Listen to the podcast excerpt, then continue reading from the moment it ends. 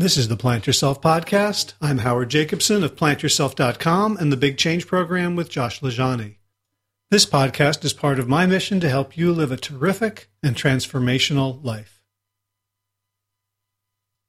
Yesterday, I was listening to a really good audiobook. It's called The Undoing Project by Michael Lewis, and it's about the friendship and professional collaboration of the two Israeli psychologists who went on to create the field of behavioral economics uh, Danny Kahneman and Amos Tversky.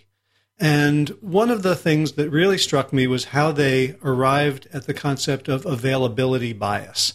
And availability bias simply means that we judge the likelihood of things by what comes vividly to our minds.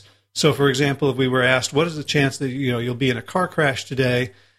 It might be lower than if we had seen a car crash by the side of the road. Just seeing it brings it up in our mind and makes us drive more carefully and think that it's a much more common occurrence than it is. So anytime that there is something that's sort of vivid or unusual or top of mind, we tend to worry about that more. And you can certainly see this around things like should be we should we be more worried about terrorism or heart attacks? Right? Well, we see the terrorism on the TV, but the heart attack isn't really you know front and center for most people unless you work as uh, EMT or in an emergency room. You know they're much more private, silent events, and we don't give them the same probability in terms of our attempts to prevent them.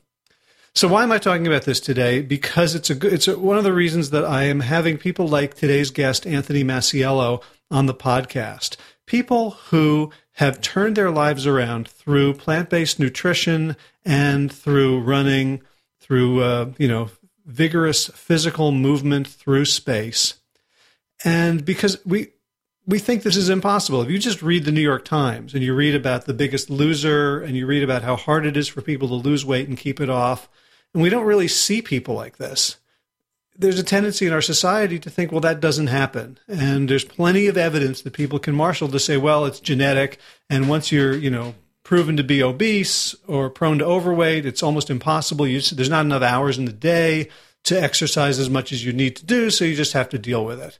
And of course, we know that that's simply untrue, that they're simply using very blunt tools. They're trying to, you know, chop down a, a tree with a spaghetti noodle instead of a sharpened axe.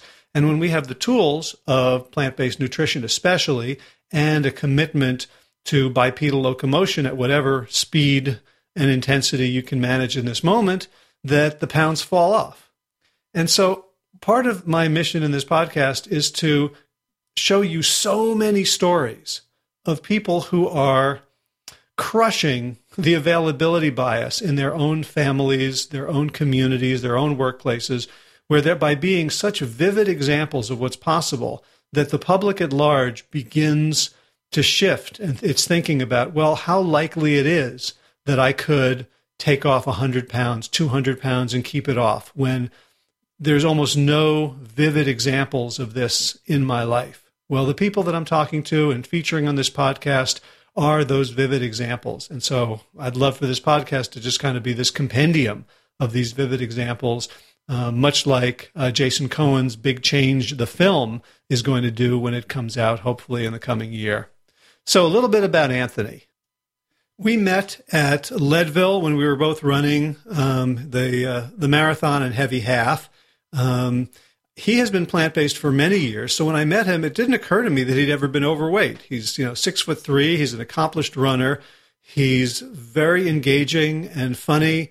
And he's just the sort of regular guy that you would never have guessed was, you know, really close to death's door in his early 30s. So his story of growing up being the fat kid, having a family, and feeling like he was letting them down because he wasn't able to participate the way he wanted in their lives, and the simple and powerful things he did to turn himself around. These are common themes, and Anthony gives them a spin all his own.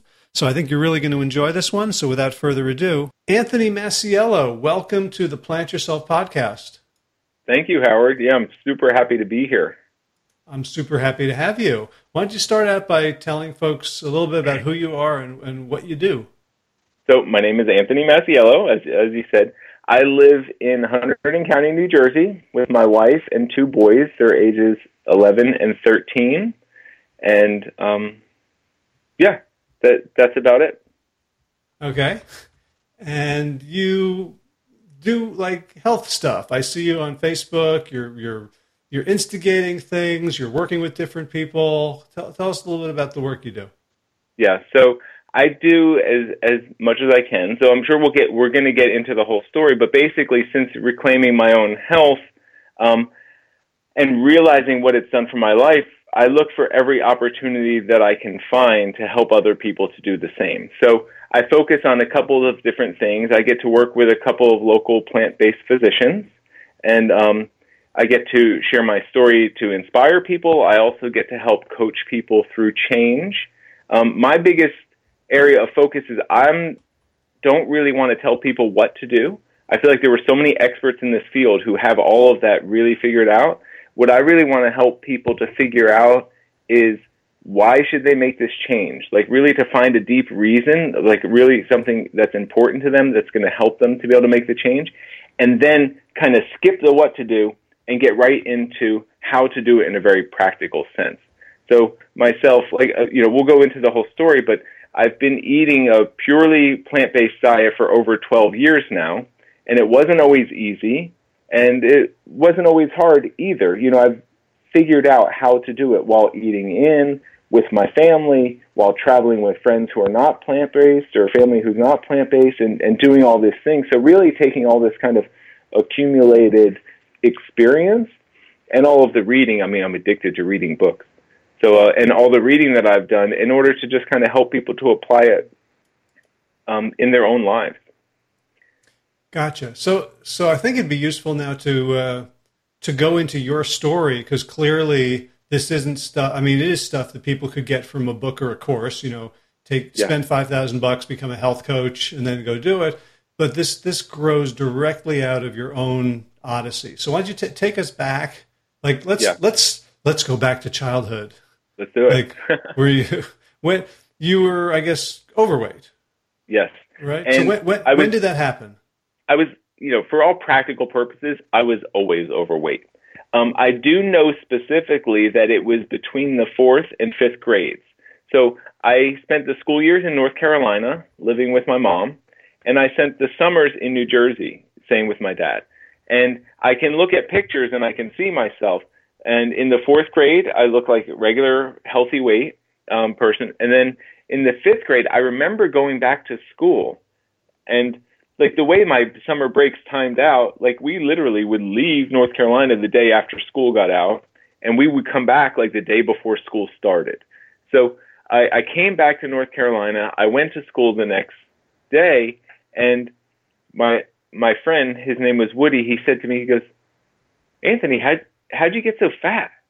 Like, because something happened, and like all of a sudden, I went from being like normal, healthy weight to being big. Now, he said that to me, and I kind of owned it. I took it on, but it's a little bit sad to me because now I look back and I wasn't humongous when I started the fifth grade. You know, I don't know how much weight I could have gained in those two months, but there was definitely more weight than more than the average person in the early 80s in the you know in the fourth grade right? There were most people were of a at least most kids back then were of a of a healthy weight. So i was big but i kind of really took it and not just from what he said but then from going through school and from continuing.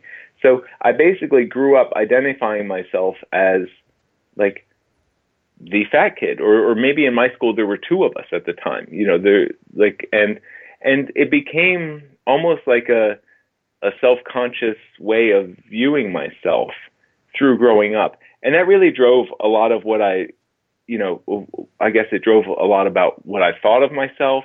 And it also drove my actions and the way I handle myself in, in different kind of social situations. You know, I wasn't the one with the confidence who would go out and try to, um, you know, if I was roller skating at the time, because that's what else I was doing in the in the early '80s. Like, I wouldn't be the one to go out and just ask any girl to go kind of do a couple skate with me um, around around the rink because I had this kind of self consciousness about me.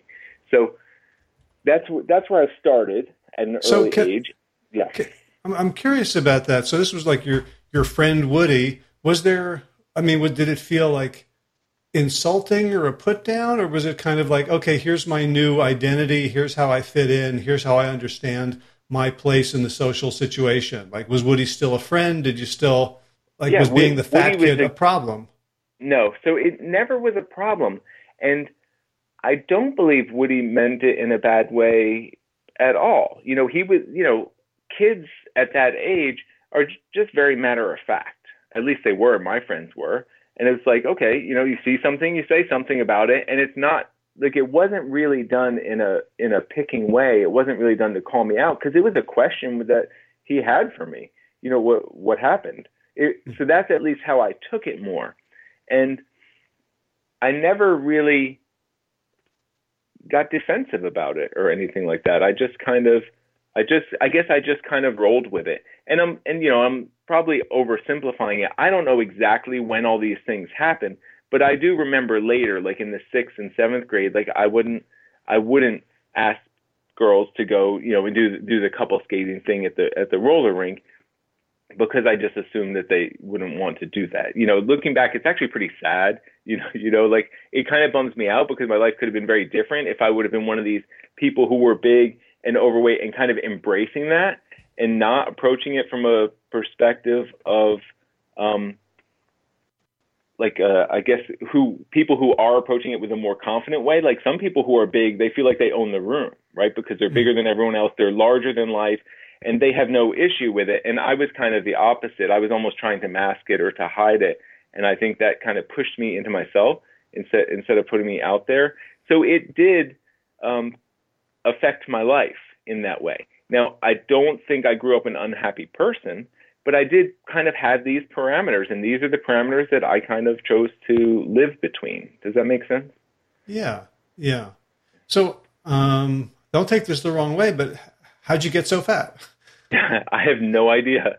That's like the, that's that's the question. You know, the I I really really don't know. I I always did appreciate food you know, coming from North Carolina and, and coming up to New Jersey, I, there were a lot of things around food that I really enjoyed here. For example, in North Carolina, we lived in a, in a like a subdivision, and in order to get anywhere, you had to be driven or someone had to pick you up, right? So any food I could get on my own there was whatever we had in the fridge, which my mom always stocked the fridge with healthy food, and whatever I can make for myself. In New Jersey, now uh, my dad lived in town, and I could walk to like it's New Jersey. I could work to walk to four or five pizzerias.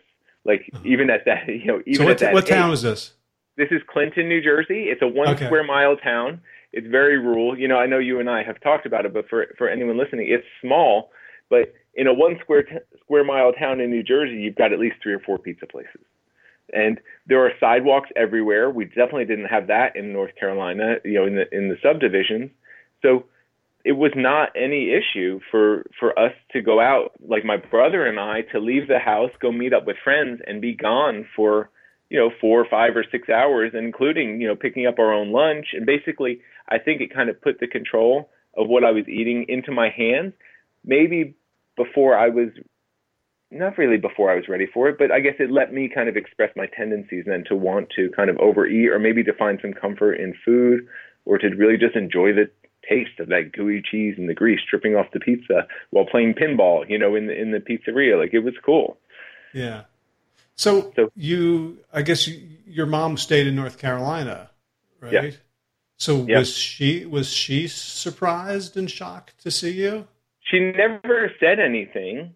Um, she didn't, and I don't know if she noticed it you know, the the way Woody noticed it, or if he, she chose not to say anything. You know, we didn't have that conversation. But going on, once she realized it was an issue for me, you know, we would talk about what to do. But the the truth is, I don't think she ever had a weight problem, so I don't think she really knew how to deal with it, um, you know, or or how to really help me. And we would go to the doctor, and the doctor would say you should try to lose some weight, but like, you know, th- that's it. that, that's all we did. So so I would try little things like, and now we're going on, right? We're going on from like fourth, fifth, sixth, seventh, eighth, probably, you know, ninth grades, you know, and, and she would help me, you know what? We would, we would, um, she would get me the lean cuisines, right? Instead of like, cause I, w- I would I would love those things, but when she wasn't around, I would probably eat two of them, You know, so yeah. so she tried to help, and it was probably the only attempt we really had at that age was portion control. And there were times where I would lose a little bit of weight, and and it would stay off for a little while, and then it would just kind of come back. And I probably graduated high school. I'm six foot four, and I, I must have been close to that when I graduated high school, if I wasn't already all of it. And then I probably graduated high school around 280 or 290 pounds, which was big, but um, yeah, not. But that's that's like football big. That's not. Yeah, except that I never played sports. I never exercised. I never lifted weights. So so mine was uh, kind of jelly big. I I was active. I did used to skateboard. I mentioned roller skating. I would ride my you know my BMX bike all around, uh, uh, stuff like that. So I was active, but um, I wasn't really getting exercise. Not like somebody who played like a team sport or so, or something like that would do. And I was not definitely not spending any time in the gym or trying to lift weights or or be strong that way. But you're right. It wasn't obese.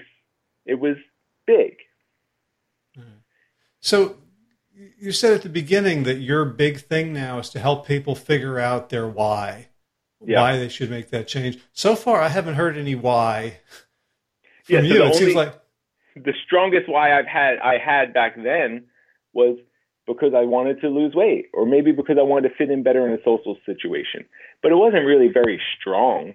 Like I had a lot of friends, and I fit in well in in in my social situations. You know, people were were used to me. It was you know, I I had a nice uh, a nice group of friends, close group. Yeah, of you know, I, I met you in per, in person. You're very gregarious, so I'm, I'm imagining you. you didn't sort of invent that persona in the last 12 years. So it sounds it sounds like there wasn't there was a cost, a little bit of a sort of social cost, but you seemed like well adjusted, happy, active in your way. So like, what happened yeah, after so, that? So then after that, so then when I graduated from high school in North Carolina, then I moved up and I stayed with my dad. And then I, I was going to school locally here in New Jersey. Then and um and then I decided in now we're going into the 90s. Um, in 1994, I wasn't feeling good. I wasn't actually on a pretty good path. By this time now, I was drinking alcohol. And I was talking to my mom on the phone one day. I was just talking to my mom. I'm like, I'm, you know, I'm not really feeling that good. Wait again. And she doesn't even remember this. But in January of 1994, she told me, she said, well, why don't you just try giving up meat and alcohol for a little while and see what happens? She said, just try it for like three months. And I remember I had a bunch of beer and it was my friend's birthday on January 24th. So we we ended up drinking all that beer on his birthday, January 24th, and and um, then the next day I stopped. And I just had told my friends, you know, I had just turned 21 at that point, you know, maybe six months earlier. So all my friends were now shifting from like house parties and underage drinking to being able to actually go into bars and drink out, you know, in more social situations. But I still hung out with everyone, but I just didn't drink. And the plan was I was going to do this for three or four months. And and some of my friends were just waiting. They're like, "Oh, when are you going to start drinking again?" You know, it, it was it was funny like that. But but fast going fast forward, I still actually haven't had a drink since that point in time. But what that did for me, and being a vegetarian in the early 90s, pretty much the only thing I would eat would be vegetable stir fry. And I actually lost a lot of, excuse me, I lost a lot of weight. I was probably over 300 pounds, maybe maybe closer to like 325 or so when I started that. And then I lost weight pretty quickly because a vegetarian in the early 90s who wasn't in some, you know, some big city or some progressive area, like I really didn't have any choice on how to eat out. I just had to take care of myself and eat at home. So I was eating salads and I was eating stir fries, you know, still with oil and things like that. I didn't know everything. But um but I lost some weight and I probably got back down to that 280 or so. And actually that felt really good for me. And then as as I continued, then I um, I went away to school. By this time, I moved to Baltimore, Maryland, and then I somehow, slowly but surely, through finishing um, college and then getting a sit down job, and then having more money in my pocket where I could actually go out to eat. And by this time, we're living in um, Bethesda, Maryland, and I was I was working just outside of Washington D.C. and and um, my weight was really climbing. You know, I moved in. My wife, my girlfriend at the time, who I'm married, who's my wife now, she moved in with me. Um, we were doing more things together, but it was more kind of couple things. It wasn't like going out and going skateboarding for the afternoon or going on long like mountain bike rides and stuff like that. So my weight slowly started creeping back up. I also learned how to eat very unhealthy as a vegetarian, and like you know, we would get Ben and Jerry's ice cream. And uh, so, what for in your mind, what was the purpose of being vegetarian? Was it a lifestyle or an ethical decision, or just a, a hack that your mom told you that worked? She just said, she said, try to do that and see if it makes you feel better and see if you lose any weight. And really, that's all it was. It wasn't any more thought to it than that. But but I stayed. You know, I never went back. But I, what I did was I learned how to be a junk food vegetarian. So so again, I had my parameters but I realized that Ben and Jerry's ice cream, grilled cheese sandwiches, you know, down in Maryland, I was now getting Papa John's pizza, and they had this like little cup of this garlic butter sauce or something that you could pour all over the pizza, and I would get mm. extra mm. of that, you know. But my weight really jumped up. But that's and, so uh, interesting because like you became a vegetarian for just a totally utilitarian purpose, yeah. and then you just stuck with the definition, even though it wasn't working and you weren't you weren't working it. Exactly, but but but yeah, it's weird. I don't know. Uh, you know, I, I do a lot of reflecting and I do a lot of trying to figure out how my path worked out. And now I do that, you know, half because I just want to understand myself better. And then the other half is so that maybe I can find some thread in here that would help help other people. But I did. I just continued to be uh, a vegetarian, but I was eating French fries and, and pizza and a lot of junk food that happened to just not contain meat. Yeah, it's interesting. I mean, it's interesting that like there doesn't have to be a conscious reason for it. Like it's you know yeah. that's like one of the things that that I've discovered is that most of us just do what we do and we know who we are by just looking at what we do and there's no more thought that goes into it than that. Right. Well, you know, there might have been something to it. I was probably also afraid that if I did start reintroducing me, or if I did start reintroducing alcohol, that I would even get worse. Mm. You know, because I, I had something in my mind that made me think that I lost weight going vegetarian. So now what if I start re, you know, there was no reason, I guess, to reintroduce meat or something that would potentially maybe even make me worse off than I already was. Mm-hmm. Gotcha. I think there was probably some of that there. So where where did it go from there? You you you were so, down to so 280, then, and then do you know how how heavy you got ultimately? So I was in well into the 300 pounds, and then we moved back to New Jersey because my wife wanted to come back because she had siblings in the area. Everyone was having kids, and we wanted to start a family. So we moved back to New Jersey, and um, we had our first son, and then we had our our second. She was pregnant with our second son, and this was my this was my kind of catalyst for change or whatever. And then I applied for a life insurance policy. So when the first when she was pregnant with my first son, I applied for like a, a 20 year term life insurance policy and I got it, but I was in kind of a high risk category. I forget what it was called, which just basically meant I had to pay about five times as much per month as my wife did for the same amount of coverage. Wow. And then, and so that was a bummer, but again, that wasn't like really a red flag. I'm like, oh, well, we just have to, you know, spend more money. But then when I went for when pregnant with the second son and I went to get more insurance, um, I actually got the letter back that said I was denied. And and you know I went to school for computer science and I worked with kind of data informatics and I know that how an insurance company decides who's insurable and who's not. You know, they basically punch in all the parameters that they collect from my health records, and this computer tells them if this person is worth insuring or not. Or in my mind at that time, when I'm reading this letter, the computer, what the computer is really saying is, is this person going to live for 20 years or not? And mm-hmm. to hear that the computer came back and said no, that was a shock to me. You know, I wasn't expecting to get into any, you know, low premium category, but I wasn't expecting to, at age 33, to be told that I wasn't going to make it to 53 or that I wasn't going to see my unborn child's 20th birthday, you know, or, or, you know, see them get much beyond high school. Like that was really scary. And did, at that point, did you know uh, your numbers beyond weight, whether you know cholesterol or blood Yeah. pressure? So it was a little bit of everything at that point. So by that point, I was 360 pounds. That's the easy one. I had a 54 inch waist, and I believe that's a factor that they wanted to know as well. Um, how much of that probably that I'm carrying is belly fat versus versus muscle or something else. And then um, I was on medicine for high blood pressure, and I had been talking to my doctors, trying to say I don't really want to go on medicine, but she kind of told me like, look, the only way you're going to be able to help yourself out is to, is to start going on medicine. So I was on blood pressure medicine for probably about two years. Um, I also went for a sleep study, and I was diagnosed with sleep apnea, but I decided not to buy the machine that you you know that the mask Yeah. thing that you that you sleep with. I think both of those were red flags. The fact that I had sleep apnea and the fact that I did not buy the Mm. you know go for the machine, and um, I we were also my doctor was trying to figure out how to help me get rid of or not have as many migraine headaches.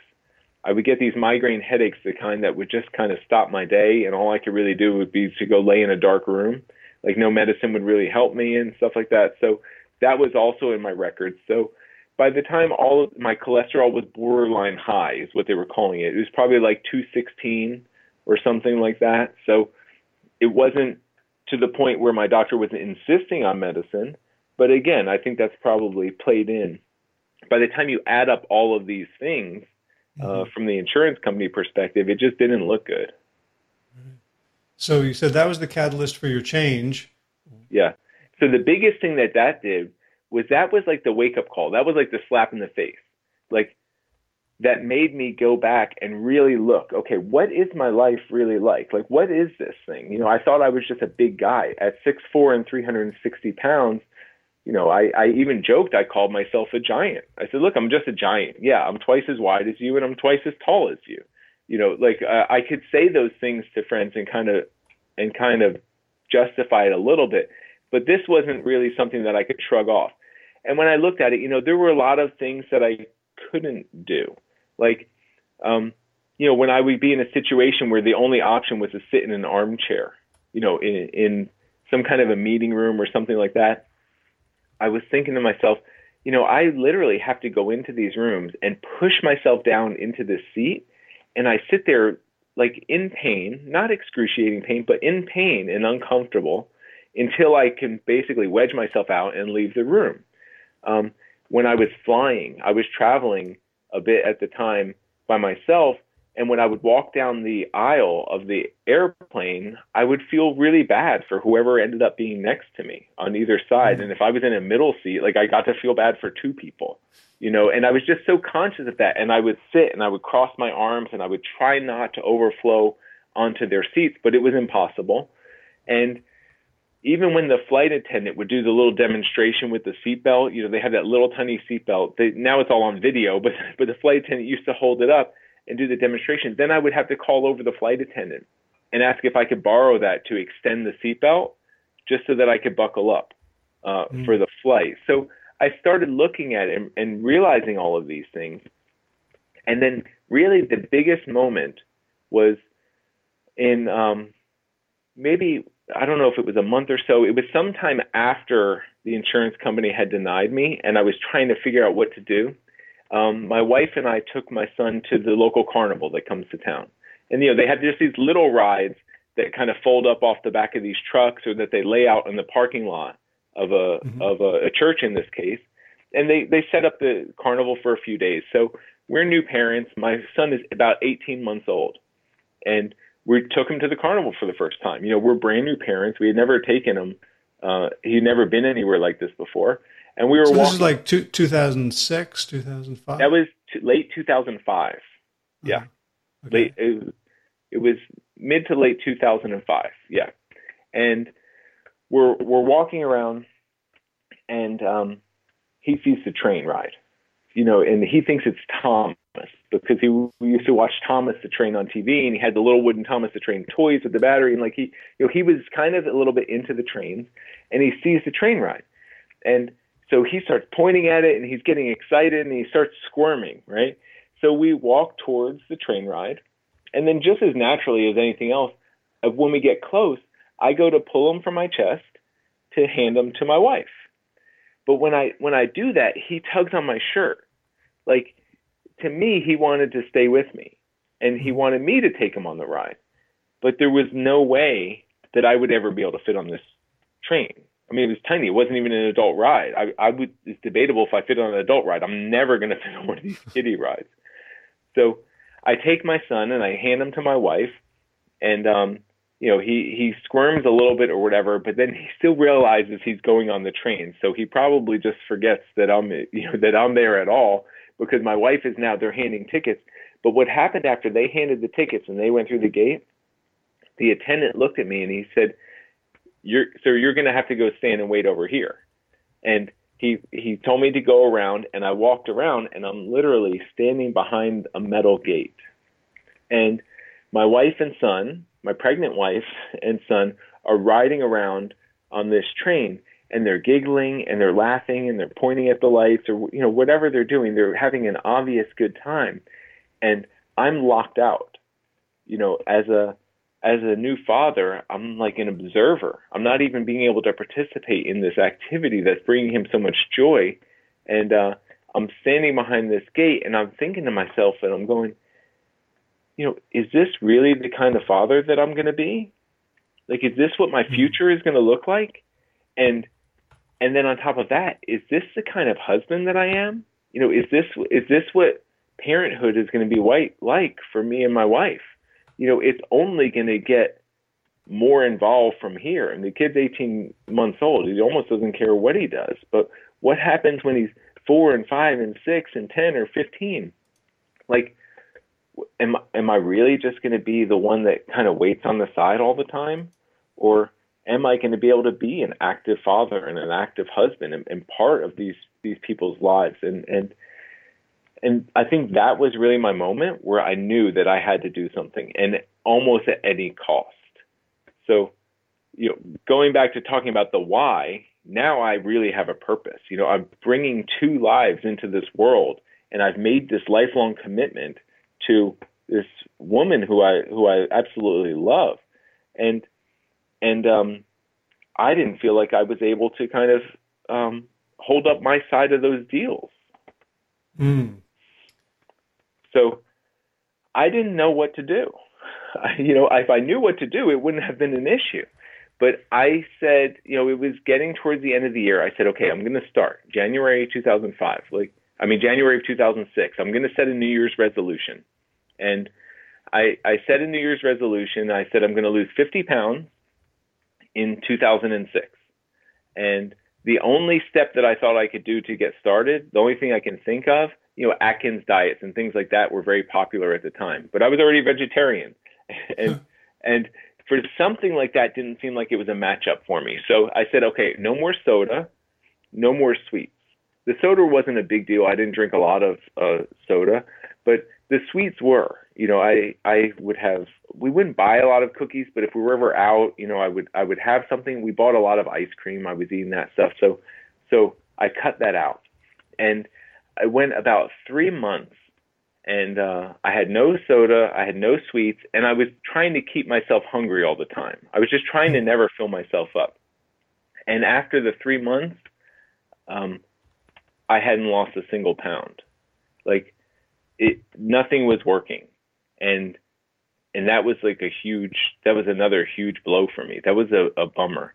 I'm like, okay, this this doesn't work. I have to figure this out. What am I going to do? So then I just started scouring the internet for anything that I could find that would help me to be able to lose weight. And um, that's when I found Joel Fuhrman's book, Eat to Live. Um, I just found it on Amazon and I read like the concept and it said, eat a whole bunch of fruits and vegetables and almost nothing else. And, uh, but then I read the comments that people made and there were tons of comments, even at this time, you know, even in very early 2006, like this works, it's amazing, I feel better than ever, blah blah blah. My this is fixed, my that is fixed. You know, people were were putting a lot of comments on there. So mm-hmm. I bought the book and I read it and I started right away. And did you know that he was your neighbor? No, I didn't know. I so I bought Eat to Live and I read the entire book and I started making the changes and I started losing weight. And at some point, what I used to do is I used to keep the book around because in that first edition, and I don't know if it's in the more recent edition or not, the the last maybe 50 or so pages or, or 20 pages were all frequently asked questions. And I just used to reread those all the time. Like someone would ask a question, he would give a long answer. Someone asked a question, he would give a long answer. And then one time I actually flipped it over and I read the back cover, which was about the author. And it said Joel Fuhrman. and he said he, he lives with his family in Flemington, New Jersey, which I'm going to point that way is about eight miles that way. it was it was really funny, and I thought that was cool, but um, but I never went to try to go see him. You know, I, I said I'm going to do this, and uh, I continued working with my doctor, and by the time, well, so I started changing the way I eat like aggressively um, I did not go like I never followed. He has in there a six week plan where he says, okay, this is what you eat for breakfast, lunch, and dinner. I never went that route. I never went like what someone would describe as cold turkey. I just really got the concept that I need to eat a ton of fruits and vegetables and almost nothing else. So I started just adding a lot of fruit. Like I wouldn't have a lunch until I had a full entree size sal- size salad first. Um, I typically would not even eat breakfast. I would just have coffee. But I started having like, you know, four or five servings of fruit for breakfast. You know, I just started really concentrating on loading in the the fruits and vegetables and just kind of letting that crowd out other stuff. And it worked. It worked quick. By the time my son was born, which was I went back and looked at the dates. It was about three months after I purchased Eat to Live on Amazon, and um, and I had lost 30 pounds in three months. And wow. So that's that's uh, especially after your three months of stasis. That was pretty good proof. Yeah, that that was amazing, and I didn't try to analyze it, which I typically, you know, which sometimes I would get myself into problems. You know, that could have been basically just waiting for the startup time. Maybe I would have started to lose weight anyway. Maybe I just needed a couple months before it started falling off. But I didn't do it. I just gave all the credit for this to what I had read in that book.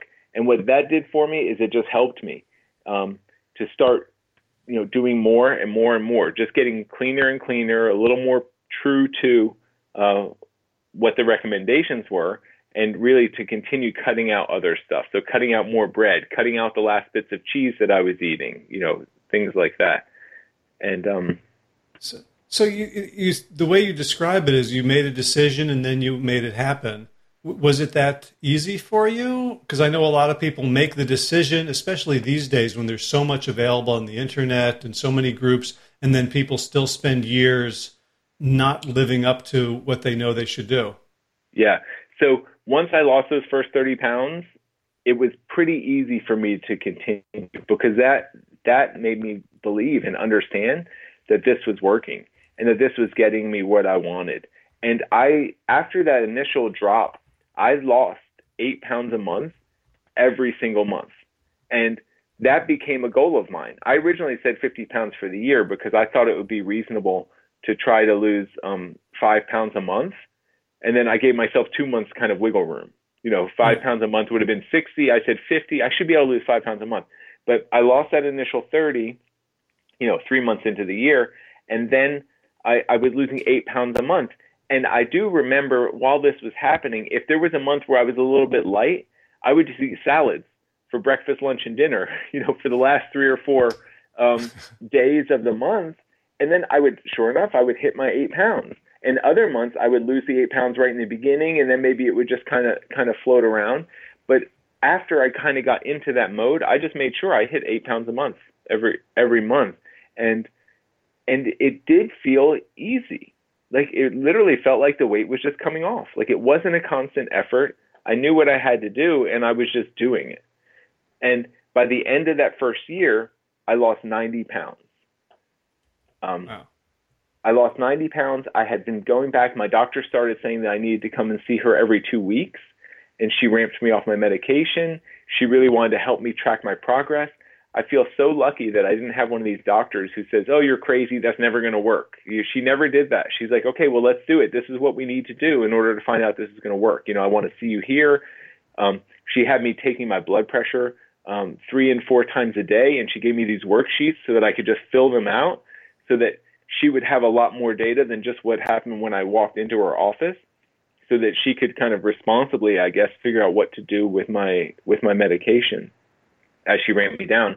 But she got me off my medication, and um, and by the end of the year, after losing 90 pounds, I just I was feeling amazing. Um, I and uh, it was the end of the year, so then I wanted to set another New Year's resolution, and this this is a, a good point. So I lost this first 90 pounds without doing an ounce of exercise. So I literally I never went for a walk around the block. I never stood on the treadmill and went for a walk. I just I just went about my routine. You know, we had a toddler and a newborn at home, so it was a busy year for us.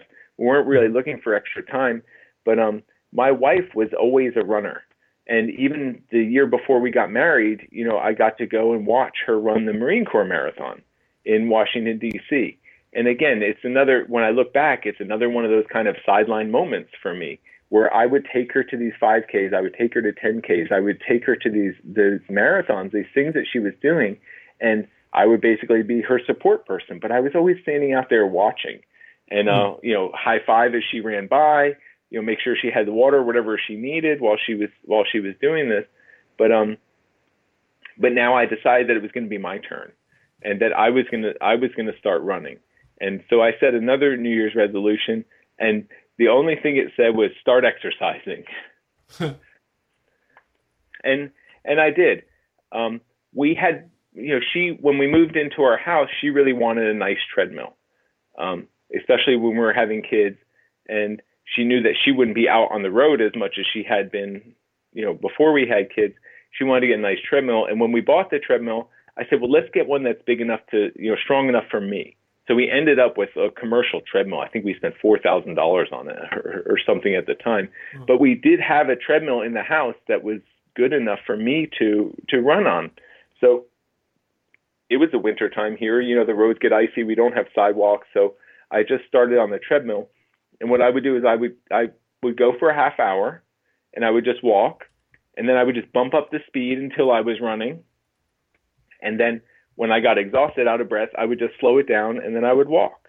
And I know I couldn't even run a quarter of a mile um, when I first started with the with the running intervals. I guess now I know that they would be called, and and um, and then I would walk it out until I got to the point where I could you know, run a full quarter mile. You know, the treadmill has this display that looks like a lap on a track.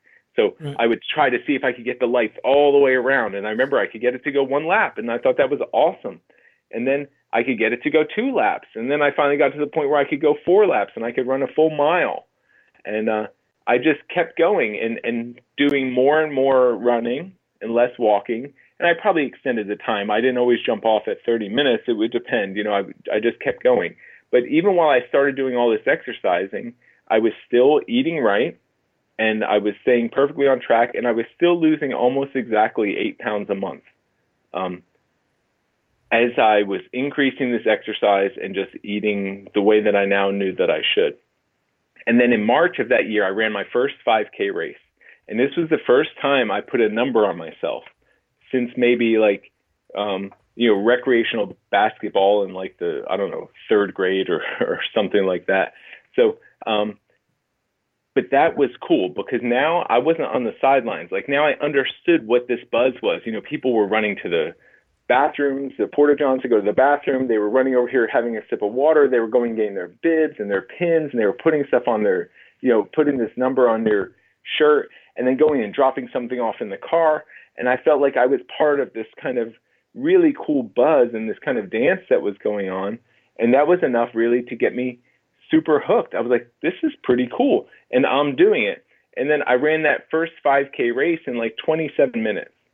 And I had no idea if that was good or if that was terrible or what, but uh, it felt it felt pretty cool. And some friends of mine who um who I had known from kind of the running world, they're like, that's actually a really good time for someone who's just, you know, three months ago couldn't even run uh, a quarter mile around a around a track.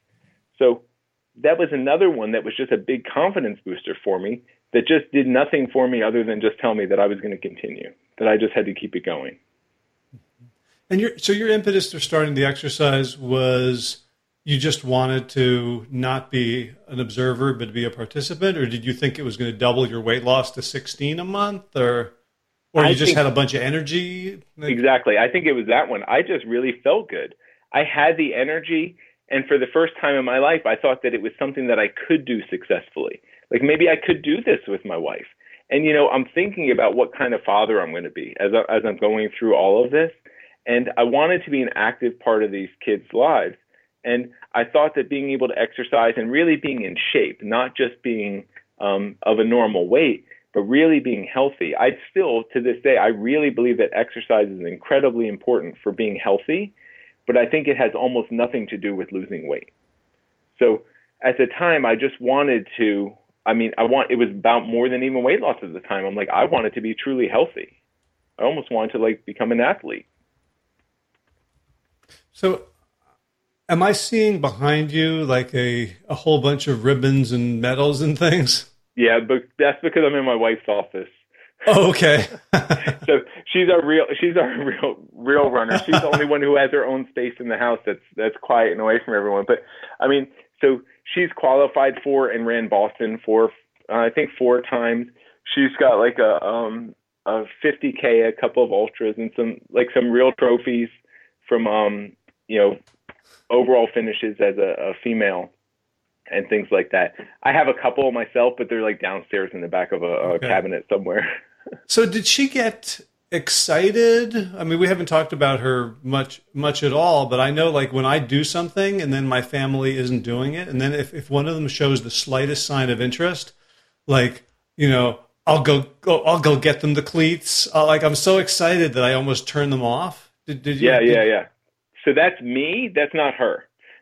So because remember she's running all this time, and um and she's just happy to have me shuffle her around wherever she needs to go. She never tried to get me to become a part of it. And you know, even when I wasn't drinking, she never she never said, "Why don't you have a drink? Why don't you have a beer with me?" or anything like that. She was like, "Oh, you'll drive me wherever I want to go. I don't have to. I've got my own designated driver." So we've we've always been a little independent like that. It was never that you know she wanted um, me to do what she was doing, I do have more of that. And I see that a lot with my kids now. You know, anything that excites me, I'm like trying to get people to, you know, trying to get my wife and kids to do that with me. But uh, she really didn't have any of that. But she was fine with it. She was happy. She was happy to support me. I would. That's how I would most describe her. She is just incredibly supportive. So when I was overweight and when I was bummed out and I was denied that life insurance policy, you know, she would try to comfort me. She'd try to make me feel better. She would tell me it's okay. That um, you know, she was even probably more defensive of me than than than I was of myself. You know, as far as oh, you know, don't let it bother you. It's okay. We'll figure it out. You know, more of that mm. kind of stuff. Um, you know, and we've talked about it since. You know, maybe almost to to a fault you know, like almost borderlining maybe enabling because if she always said, you know, oh, you know, if she would always tell me, you know, I love you just the way you are, then like that's not really any big reason for me to change either. I'm like, oh, I'm loved the way I am. Like, cool. Yeah. yeah. Yeah. So, but um, if you haven't experienced the other though. No, no, I have not. So I'm happy for that too. I'm getting, maybe you, know, you have. I don't know. Well, you know, yeah. experienced uh, conditional approval. Yeah, like that yeah. can that can take you so far, but it's not going to take you nearly as far as self love. Yeah, yeah, yeah. I I would I I could see that, and I would agree with that for sure. Yeah. So so so so I started running, and I'll speed through the rest, and then I would like to talk about a lot of the stuff I'm doing now. So so I continued just running more and I just kept running further and I kept losing the weight. And by September of 2007, so 20 months, I lost a total of 160 pounds. My waist went from a size 54 to a size, depending on the pants, 36 to 34. Um, I was completely off all my medicine. And then at that point, I ran my first half marathon which was the Philadelphia distance run, and I ran that in an hour and 47 minutes.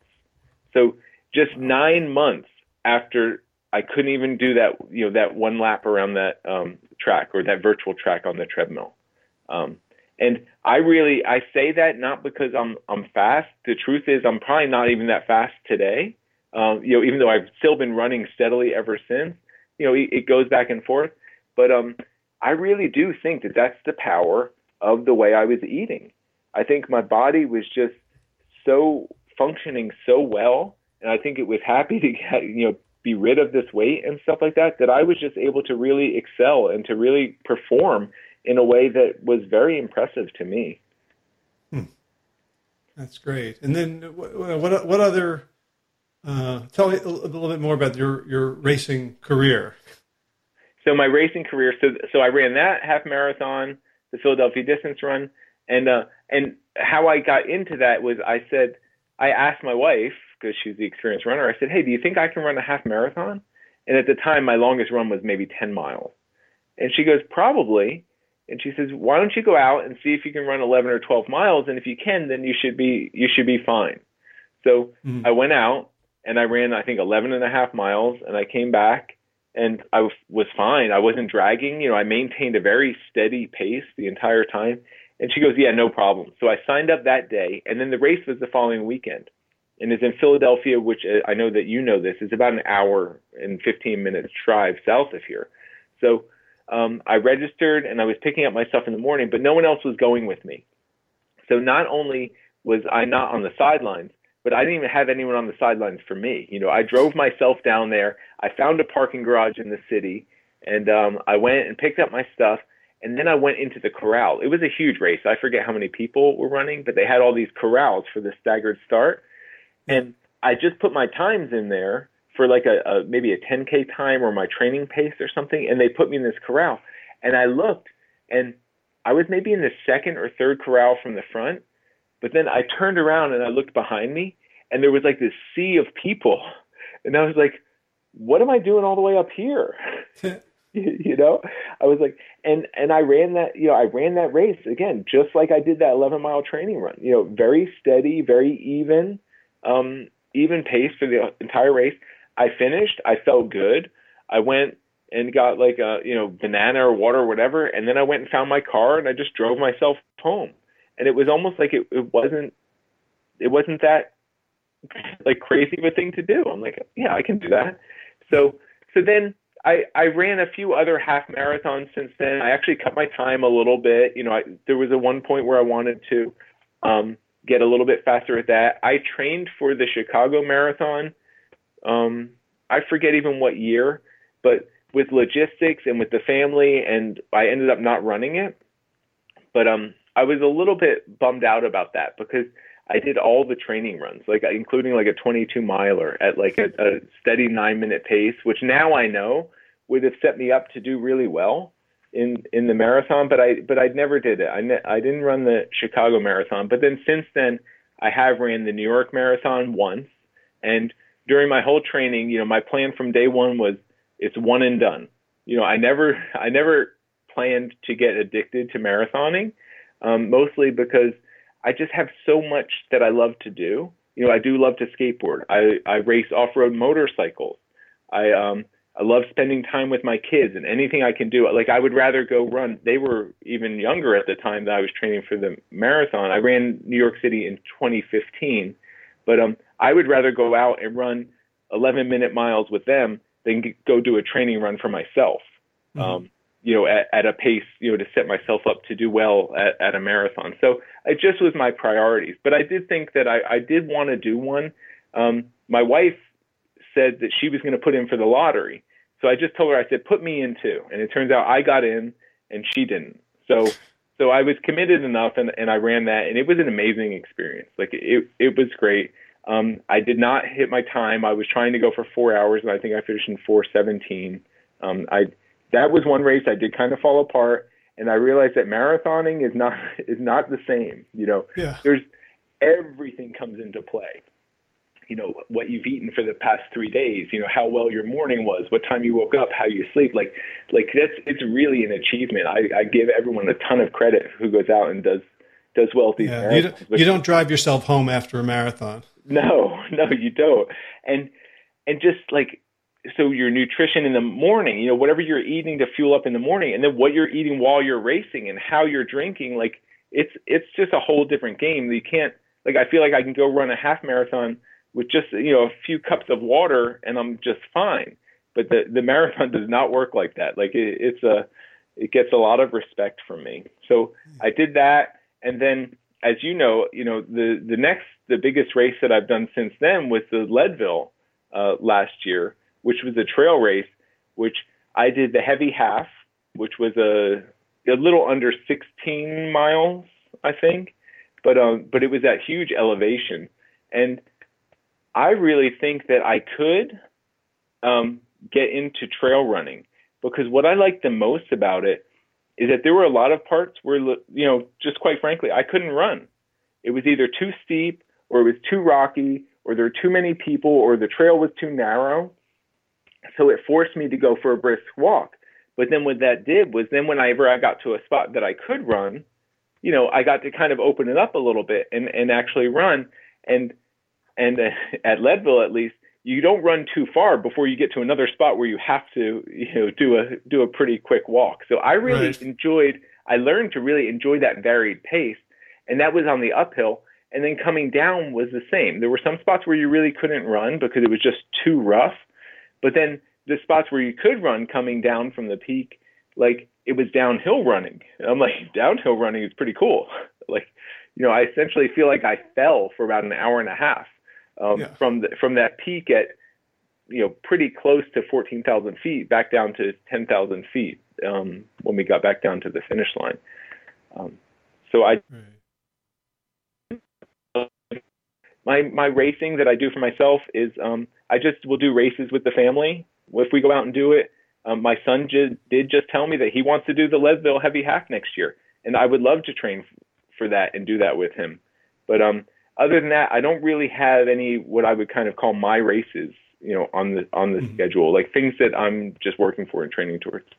Okay, so well, we have a few minutes left. I want to make sure we get to what what you're up to now. I think yeah. you know it, we can see sort of how your story plays into the way you approach helping people. It's just yeah. what what what do you want to talk about? I mean, you do you do so much stuff. You do kind of you know, marketing, the, the lifestyle, and coaching people? What what would you like to get into? Yeah, so so I guess I guess you know one of my favorite things I'm doing now is this. Um, I'm writing these articles, and then I'm having discussions with Dr. Laurie Marbas on mindset, because I think so much of this change, and I've learned so much, is what happens in our own heads. Um, it's the things that we tell ourselves, you know, our, our self-talk. It's finding these really strong whys so that even if it's not easy, we can still push ourselves through to do what we know is is is right. So it's really kind of the I don't know if it's um, human behavior or behavior change or lifestyle change or or what we would call it, but um, that's I feel like that that's such an important piece, and I feel like it's not a piece that everyone is really at least publicly working on very much. Um, we learn a ton about the science of of of what why we eat this way. And it's fascinating to me. You know, I read all of those books and they're they're they're incredibly interesting. And what they do for me personally, the most valuable thing they do for me is they let me know that um, I'm confident in my decisions and what I've chose to do. But they don't necessarily help me to make a change. So I do some I do some small classes here, like some 10 week sessions locally. I get to share my story. And my favorite way to share my story is like kind of what we're doing now. You know, we talked a lot about my story, probably more than more than I would have um, if I was designing this. Now I talk about okay, how can other people implement this change? Like how can we take elements, like things that I've analyzed of of what would make me able to be successful this time and to keep my weight like right on track, like steady as can be now for 10 years after. Um, and how can people put that into their own life? And I feel like the biggest thing that we're teaching people now is that it's okay to be different. You know, it's okay to take care of yourself and not to worry about what anyone around you is doing, whether that's family or friends or people, you know, people who care about you or people who ask you these questions that make you doubt yourself. Like we like learning how to just stand on our own and be confident in our own decisions. I think that's almost like a first step that people have to kind of acknowledge that they can do before they can really do this, at least in today's society. Right. So when you share your story with people, do you find that they resonate with it, or do they look at you and say, "Well, you're an outlier. I could never do that," or, or are there parts of the story that people see themselves in? Yeah, there are parts of the story that people see themselves in. Um, really, whenever if I'm sharing my story to a room full of people, you know, whether it's ten people or whether whether it's uh, you know hundred people, I'm really looking for the biggest people in the room because I do feel like my story uh, applies to people who need to make um, who need to lose a lot of weight, or people who have very serious issues, and people who need to basically acknowledge the fact that they are doing everything wrong, that no, they they don't know. Like I need I need to be able to like it's I feel like it's easier to convince people when I say, look, look, everything you've done is wrong because it's led you to this point now where you need to change everything. So let's just erase everything that you think you know. Let's retrain yourself, retrain your brain, and let's say, okay, this is what you have to do, and then you're going to come out on the other side. I do find it difficult for myself, like to help someone who needs to lose, you know, 20 or 30 or, or, or something pounds, because mm-hmm. it's I don't feel like it's the same kind of task, and I feel like that that's a little bit unfortunate. Now, you know, some people can still do it and grasp onto it, but somebody who needs to lose 20 pounds is a little hesitant to say you need to change everything that you're doing in your life. Right. So when you when you work with folks who are 100 more pounds overweight, sort of your you know your level yeah. of of need, um, do you find that they have a big why that they just need to spend time sort of excavating and cultivating, or are you know does your big why kind of tr- you know sort of trigger in them? A- yeah, I I think everyone needs to they need to find it. The thing is is we can make our situations seem as um, as terrible or as I guess or as light as we want them to be. You know, I could have shrugged off that insurance company, say, "Oh, I'm going to go try another insurance company because you know these people don't know what they're doing." right? Or they, they don't really understand me. Or I could have went back to my doctor and said, hey, can you take off this sleep apnea stuff? Or like, you know, can you just close the loop on this and just say, you know, Anthony's not doesn't need this, right? I could have I could have tried to discount the severity of being denied a 20 year term life insurance policy. Or I could have looked, or oh, I, what I did was I looked at it as a 20 year death sentence and something that was not acceptable for me in my life. So that's what I try to do is help people to twist the way their perspective. So what's good about your life today? Okay, and how is that going to be better? And then what sucks about your life today? You know, what are the things that you really want to change? And let's make those as bad as possible so that you really do almost have like these magnetic poles where the person is in the middle and the future just looks so amazingly bright and the past looks so like gloomy and terrible or, or the current state looks so terrible that they really want to do whatever it takes to get away from that and to get towards this. And I do that with people with affirmations and also with like you know so things that they're working towards and um, try to help them to see like let's just paint this really great great picture and let's remind yourself all the time how amazing things are going to be and let's paint this really gloomy picture over here and let's just remind yourself how you're not going to go back there, that you're not going to have that. So, really trying to help them in their own terms to find a why that is strong enough to push them through the tough times. Gotcha. So one thing that I find is a little bit of a double-edged sword is when I when people discover this big why and they're yeah. so committed to it and they understand I, I don't want to just live for, for under 20 years. I want to be there for my kids. And then they screw up and they eat yeah. the Ben and Jerry's people can can really sort of you know screw at their own heads like what does this mean that i know yeah. i have this big why and i'm still a screw up what how do you help people through that yeah um, i i just try to tell them that it doesn't mean that you're off the wagon i look at a whole food plant-based diet as a very inclusive thing and this is something i do with people very early on i you know i work with them and i say okay what is a whole food plant-based diet and the first thing people will tell you is everything it's not. right? It's no meat, it's no fish, it's no cheese, it's no processed food, it's da, da, da, da, da. like this whole list of things. And I try to skew that. I mean, to me, that's what a vegetarian diet is. That's what a vegan diet is. Like vegetarian and vegan tell people what they do not eat. It leaves a whole world of stuff that is included and that, that you can eat. Now, I look at a whole food plant based diet as the opposite. I say, okay, this is a whole food plant based diet. What that means is you do eat a lot of vegetables. You eat a lot of fruit. You eat a lot of beans. You know, you eat some nuts and seeds. You eat this.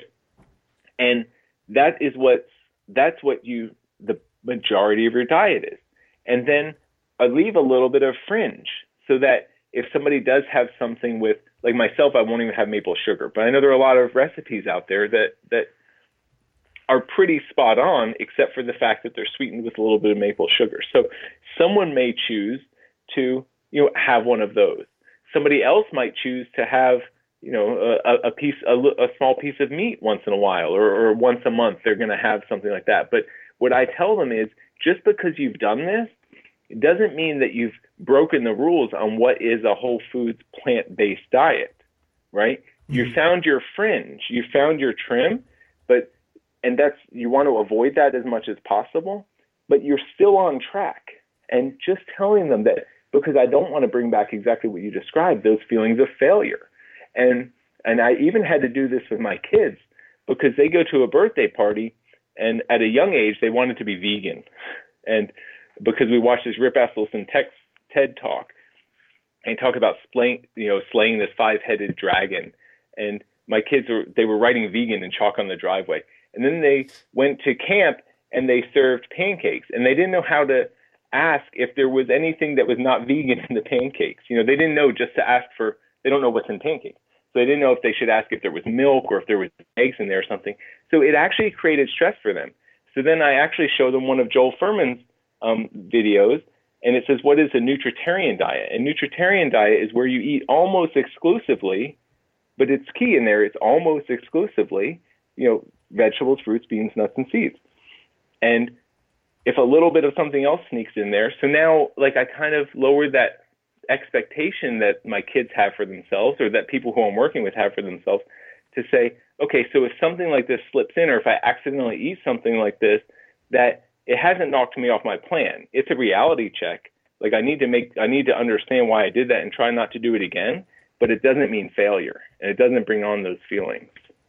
Yeah, and that and that requires more uh, self-awareness and honesty, right? If you're just on the yeah. plan and you know exactly what the plan is, that kind of absolves you know, like okay, I'm on Fuhrman's plan or I'm on Esselstyn's plan, but if you're on your own plan you kind of have to raise your game and be real with yourself. Like, yeah. oh yeah, I can have meat so often, and it turns into you know moderation means once a day or something like right, that. Right, and and you're off the plan, and that's the one thing I have. I mean, I love almost everything about Joel Fuhrman because of his evidence-based approach, and I really do think he has the science right. But I, in terms of where he would say he would allow someone to have 10% of their calories from from meat, for example, eh, in a given day or a dish or something like that. No one in this world can realistically conceptualize what that is. I mean, if a pound of salad is 100 calories or even a little bit less than 100 calories, that means that we can have 10 calories from meat. And I don't know how big that piece of meat is, but I would guess it's probably not much more than the size of a quarter or you know or or something like that, right? It's so minuscule, yet people will think that that means that they can have a hamburger as long as they have a big salad with it. And mm-hmm. like it couldn't be further from the from the truth. And those people are it's almost sad for me to see those people because what they're doing is they're putting in so much effort and they're not they're not changing enough to actually get any results. So those are the people who are going to go back and say, "Oh, whole food plant-based diet doesn't work," or you know, not even if they're eating, you know, not even if they're eating um, meat, but even if they're having too much bread, or if they're um, you know wh- whatever it is, if they're kind of on those fringe lines, people they think that they've made enough change, but maybe they're having too much oil. They're allowing too much oil to sneak in. They're allowing too much bread or white flour or something, and they're not getting the results like I was getting or or that they should be getting for themselves. Yet they've made a major life change, and those are those are the people who, if you don't help, if I don't help them or I don't correct them and get them on course, then those are the ones who are going to fall off. Yeah, I guess that's how that's how I approach it and try to deal with those feelings of, of failure. I try to just stress the fact that this is inclusive. You know, we're focused on what you do eat. Um, we're not, we're not focused on setting these hard rules about what you don't eat. Gotcha. So, for folks who want to find out more about what you do, do you work with people like locally or virtually? Is it is this like a, a career thing for you? Or? So, uh, I would love for it to become one day. Right now, it's a passion project.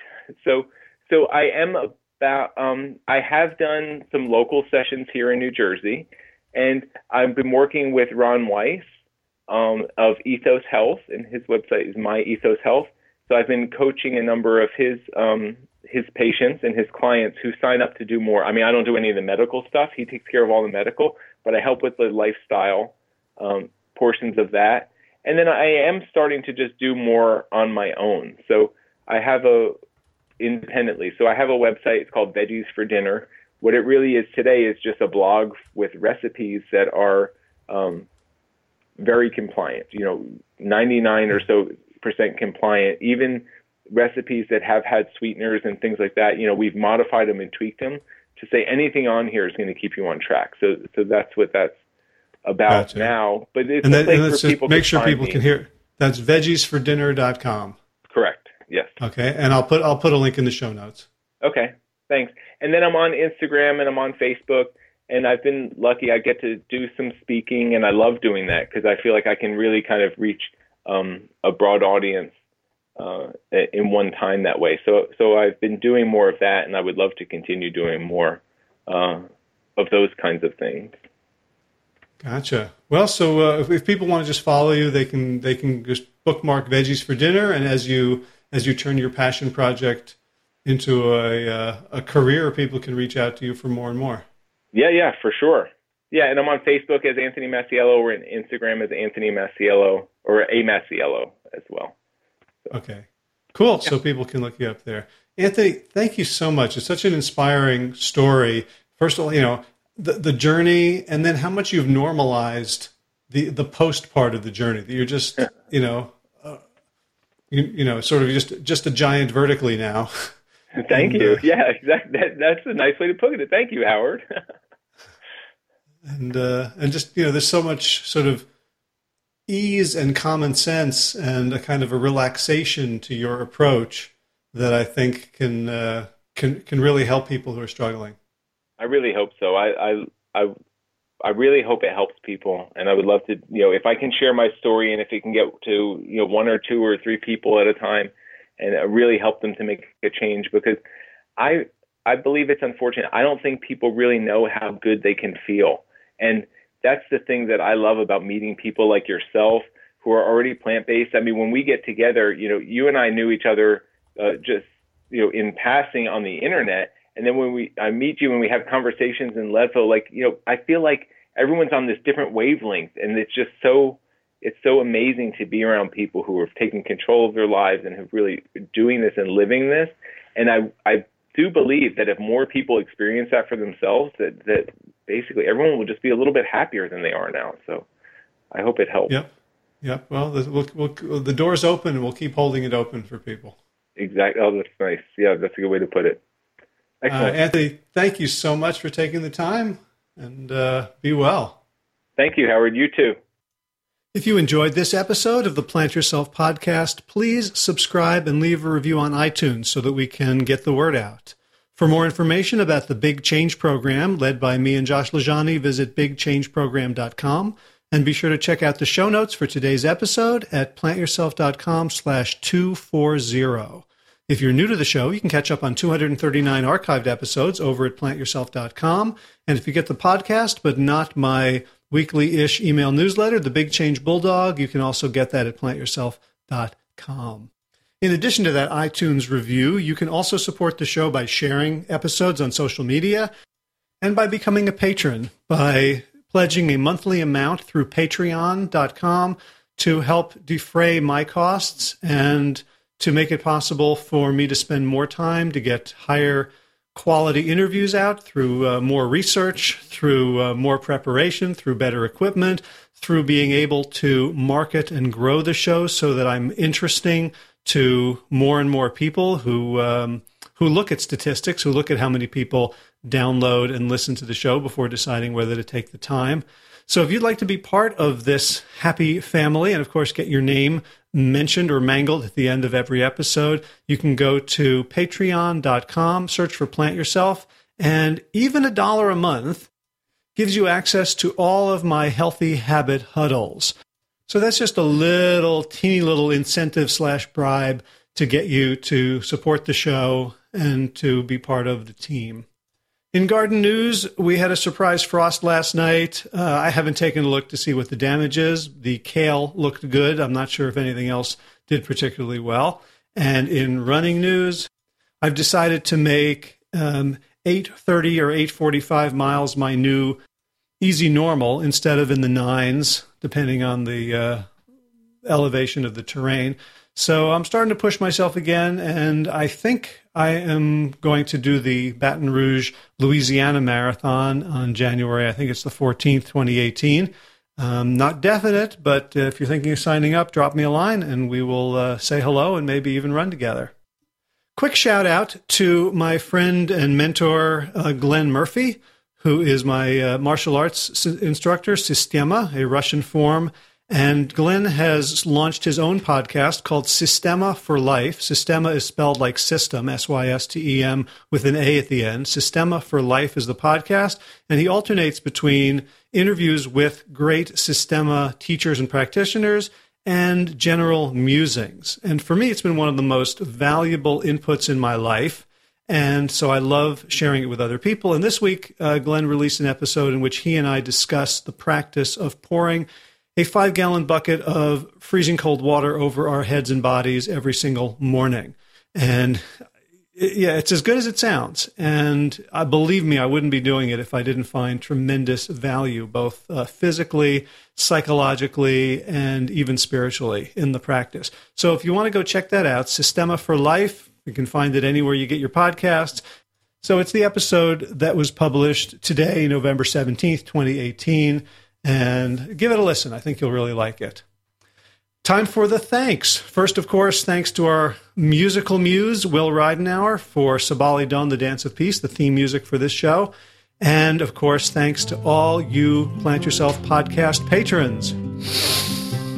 Kim Harrison, Lynn McClellan, Anthony Disson, Brittany Porter, Dominic Mara, Barbara Whitney, Tammy Black, Amy Good, Amanda Hatherley, Mary Jane Wheeler, Ellen Kennelly, Melissa Cobb, Rachel Barons, Christine Nielsen, Tina Sharf, Tina Ahern, Jennifer Kanofsky, David Bizek, The Mysterious Michelle X, Elspeth Feldman, Victoria Dolman, Ovalia Stoller, Alan Christensen, Colleen Peck, Michelle Andrew, Josina, Julianne Roland, Stu Dolnick, Sarah Durkis, Ryan Circus, Kelly Cameron, Wayne Patterson, Leanne Peterson, Janet Selby, Claire Adams, Tom Franzik, Jeanette Benham, Gila, Sarah David, David, Donahue, Blair, Cybert, Doro, Navizo, Gio, and Carolyn Argentati, Jody Friesner, Ruth Ann Funderburg, Misha Rosen, Michael Warbeck, the equally mysterious Tracy Z, Alicia Lemus, Rebecca Hughes, Val Linneman, Dick Harper, Stephanie Holmes, Martha Bergner, Nicole Ramsey, Susan Ahmad, Molly Levine, the inscrutable Harry R., Susan Laverty, the Panda Vegan, Craig Kovic, Adam Sharf, Karen Burry, Heather Morgan, Ashley Corker, and Kelly Machia, Deanne Norton, Bonnie Lynch of Plant Happy Oregon, Sabine Kurtzels, Nigel Davies, Marion Blum, Teresa Copel, Shell Ju- Julian Watkins, Breed O'Connell, Brian Sheridan, Sharon, Shannon Hirschman, Kate Rosland, Ayat, Julie Lang, Home Hedegaard, Yusuf Tuzinwa, Connie Hainline, and the Aaron Green for your generous support of the podcast. That's it for this week. And as always, be well, my friends.